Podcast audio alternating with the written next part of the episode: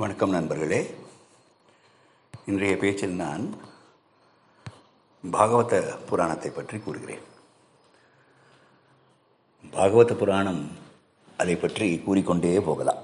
ஏனென்றால் பதினெட்டு புராணங்களில் மிக மிக பிரபலமான புராணம். எல்லோருக்கும் அது தெரியும். பாகவத புராணம் பாராயணம் நடக்கும் நிறைய நிறைய வீட்டில் வீட்டு வீடுகளில் இன்றும்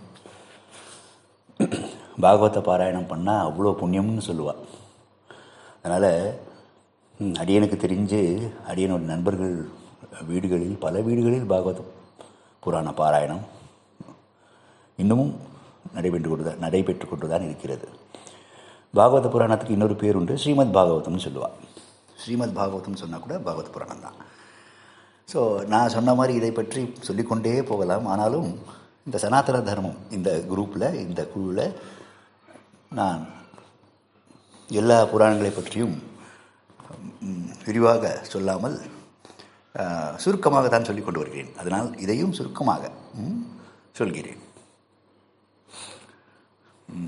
இதில் பார்த்தீங்கன்னா பக்தி மூலம் பக்தி பண்ணணும்னு சொல்லியிருக்கு. பாகவத புராணத்தின் நோக்கமே பக்தி பண்ணணும். கிருஷ்ண பக்தி. அதுதான் மெயின் கிருஷ்ண பக்தி பண்ணாலே மோட்சத்தை அடைந்து விடலாம். அதுதான் பாகவத புராணத்தின் நோக்கம். இது வைஷ்ணவ சம்பிரதாயம் அடிப்படையில் ஒரு எழுதப்பட்டதா அல்லது அமைக்கப்பட்டதா என்பது ஒரு சந்தேகம் இருந்து கொண்டு தான் இருக்கிறது. ஆனால் அதுதான் உண்மை என்று அடியனின் கருத்து கூட. ஆக மீதி மற்ற இரண்டு தலைவர்கள் ஆதிசங்கரர் மதுவாச்சாரியர் இவா இரண்டு பேருடைய தத்துவங்களும் இதில் இருக்கிறது. அதாவது இவைகளில் இவைகளுடைய தத்துவங்களின் வழியாக கூட நாம் பாரத பாகவதத்தை புரிந்து கொள்ளலாம்.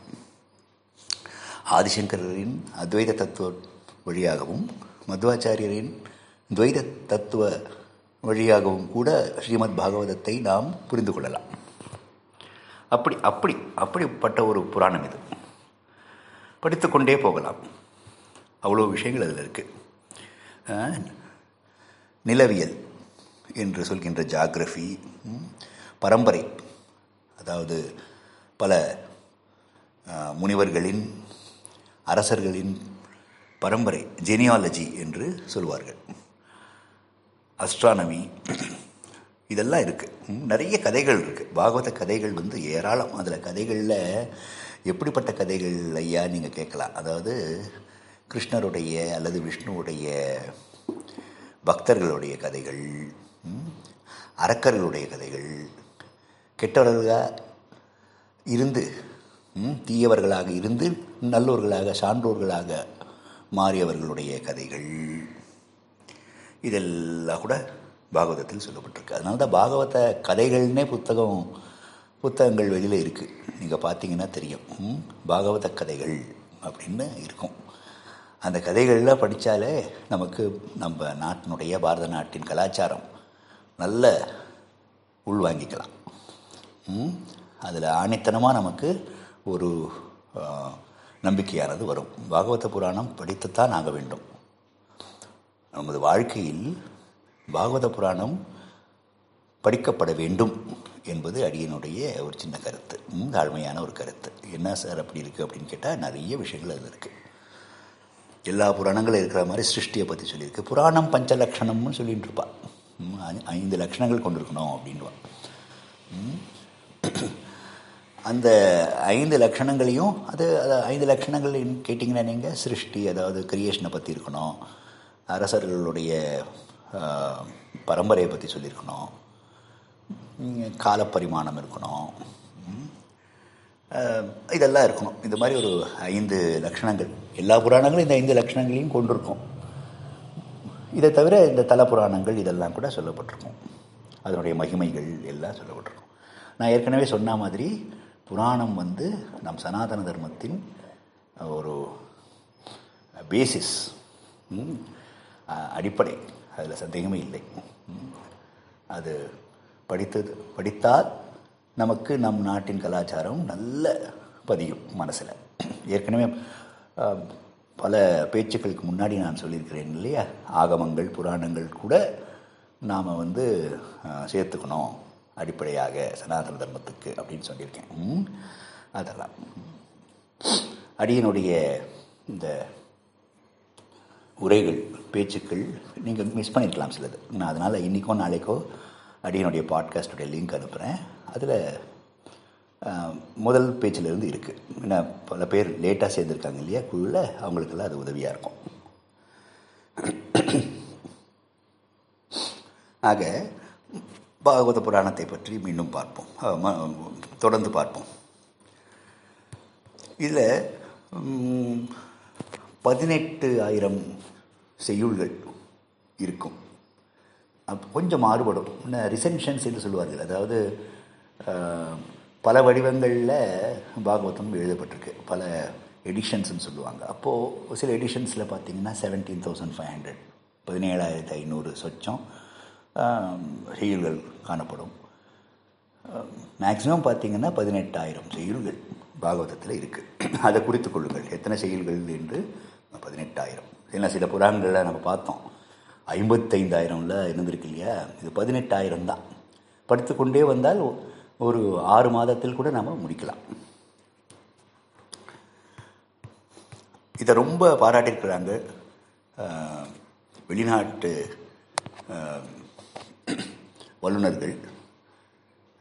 கூட இதை ரைட்டர்ஸ் எழுத்தாளர்கள் இவ இவெல்லாம் கூட ஸ்ரீமத் பாகவதத்தை பாராட்டியிருக்கிறாங்க. அது மட்டும் இல்லை ஃப்ரெஞ்சு மொழியில் இது இதனுடைய மொழிபெயர்ப்பும் இருக்கிறது. அப்படிப்பட்ட ஒரு பிரபலமான ஒரு புராணம் இது. இதில் கூறப்பட்ட கதைகள் அதை பற்றி கொஞ்சம் பார்க்கலாம் கூறப்பட்ட கதைகள்னு கேட்டால் முதல்ல வந்து விஷ்ணுடைய அவதாரங்கள்லாம் சொல்லப்பட்டிருக்கு. தசாவதாரம் சொல்லுவோம் இல்லையா? அது சொல்லப்பட்டிருக்கு. இந்த தசாவதாரத்தை ஒரு அடிப்படையாக எடுத்துக்கொண்டு தான் ஸ்ரீமன் நாராயணியம் எழுதப்பட்டது. ஸ்ரீமன் நாராயணியம் எழுதப்பட்டது. அது த- தசகங்களாக இருக்கும். பத்து பத்து பத்தாக இருக்கும் இல்லையா? அது பாகவதத்தின் அடிப்படையில் எழுதப்பட்ட ஒரு அருமையான ஒரு செயல்களை கொண்ட நூலாகும். அவதாரங்களை எடுத்து பார்த்தீங்கன்னா இந்த நான் சொன்ன அந்த அந்த கதைகள். அந்த கதைகளில் நிறைய பக்தர்களுடைய கதைகள்லாம் இருக்கும். பிரகலாதருடைய கதைகள் பிரகலாதருடைய கதை இருக்கும். ம், ஹிரண்யகசிபுடைய மகனாக விளங்கிய பிரகலாதன் மிகப்பெரிய விஷ்ணு பக்தன். பிரகலாத கதையை நீங்கள் பாகவதத்தில் தான் படிக்கணும். விதுரர் உடைய கதை உத்தவர் அவருடைய கதை கிருஷ்ணருடைய தோழனாக இருந்த உத்தவர் உத்தவ கீதம்னு கூட எழுதப்பட்டிருக்கு. பரீட்சித்துடைய கதை. மைத்ரேய முனிவருடைய கதை. நான் சொன்னேன் இல்லையா? முனிவர்களுடைய கதை கூட இருக்கும். விருத்ராசுரர் ஒரு ஒரு தானவன் அரக்கன். அரக்கன் அரக்கர்களுடைய தலைவனாக விளங்கினான் இந்திரனையே ஜெயித்தவன் கூட கதைகள் உண்டு. துருவா. நட்சத்திரமாக பிறகு மாறிய துருவன் அவருடைய கதை இருக்கும் இவாளெல்லாம் பார்த்தீங்கன்னா மோட்சத்தை அடைந்தார்கள். விஷ்ணு பக்தியால் துருவன் கூட மோட்சத்தை அடைந்தான். இதில் விஷ்ணு பக்தியால் மோட்சத்தை அடைந்த பல பேருடைய கதைகள் இருக்கு. பரதர் அவர் ஒரு அரசர். ஒரு மான் மேலே கொண்ட ஒரு அதிகமான ஒரு அன்பால் அவர் மோட்சத்தை இழந்து விட்டார். பிறகு அப்புறம் அப்புறம் மோட்சத்தை அடைந்தார். அது ஒரு கதை. அஜாமீலன் இவனுடைய கதையும் இருக்குது ம், பெண் மோகத்தால் மோட்சத்தை இழந்து அதற்கப்புறம் பார்த்தீங்கன்னா அவருடைய மகனான நாராயணன் என்று என்று பெயருடைய அந்த மகனை மூன்று முறை நான்கு முறை நாராயணா நாராயணா என்று அழைத்து பிறகு மோட்சத்தை பெற்றான் அதாவது நாராயணா என்கின்ற சொல்லுக்கு அவ்வளோ பவர் இருக்குன்னு அர்த்தம். சில பேர் வந்து நாராயணான் தான் சொல்லிட்டு இருப்பான் நீங்கள் கவனித்து பாருங்கள் ஏன்னா அது சொல்ல சொல்ல நமக்கு மோட்சம் கிடைக்கிற வழி பெருகும். மோட்சம் கிடைக்கிறதுக்கான வாய்ப்பும் அதிகமாகிட்டே இருக்கும் நாளுக்கு நாள். சித்திரகேது என்று ஒரு அரசன் அவனுடைய கதை. கஜேந்திர மோட்சம். அது படிக்கணும் நீங்கள் பாகவதத்தில் முக்கியமாக கஜேந்திர மோட்சத்தை படிங்கள். எப்படி ஒரு யானை வந்து அதாவது கஜேந்திர யானை வந்து எப்படி வந்து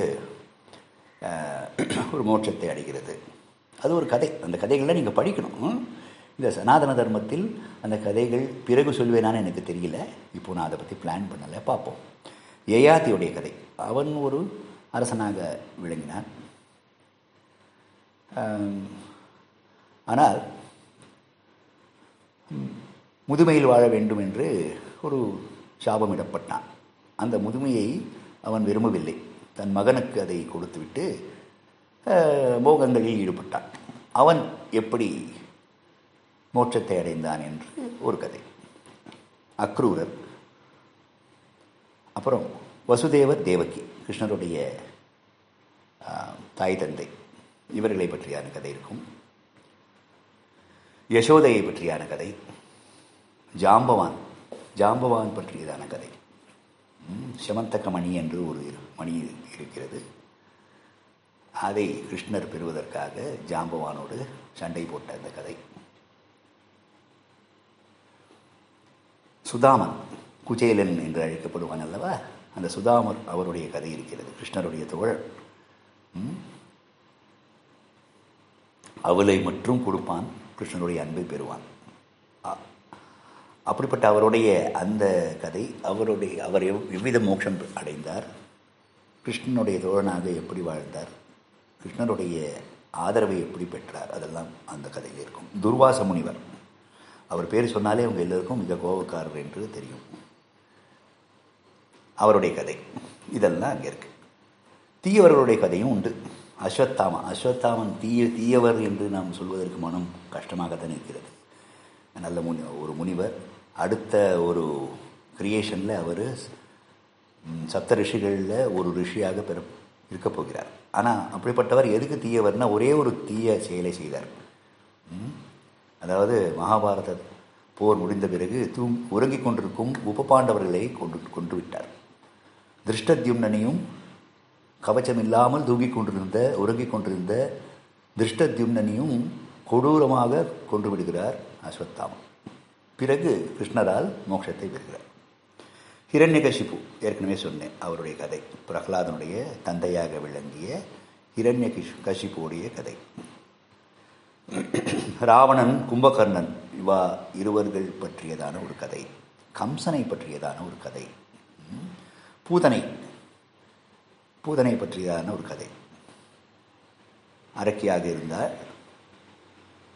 கிருஷ்ணரை கொல்வதற்காக கம்சனால் அனுப்பப்பட்ட அரக்கி. பகாசுரனுடைய கதை.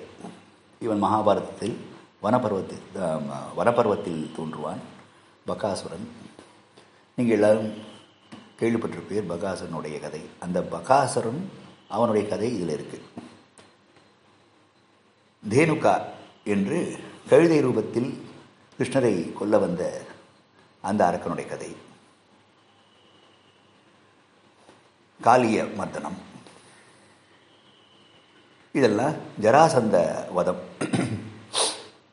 கம்சனுடைய மாமனார் ஜராசந்தன். அவன் எவ்விதம் பீமனால் கொல்லப்பட்டான். சிசுபாலனுடைய கதை. எல்லோருக்கும் தெரியும். நரகாசனுடைய கதை இருக்கிறது.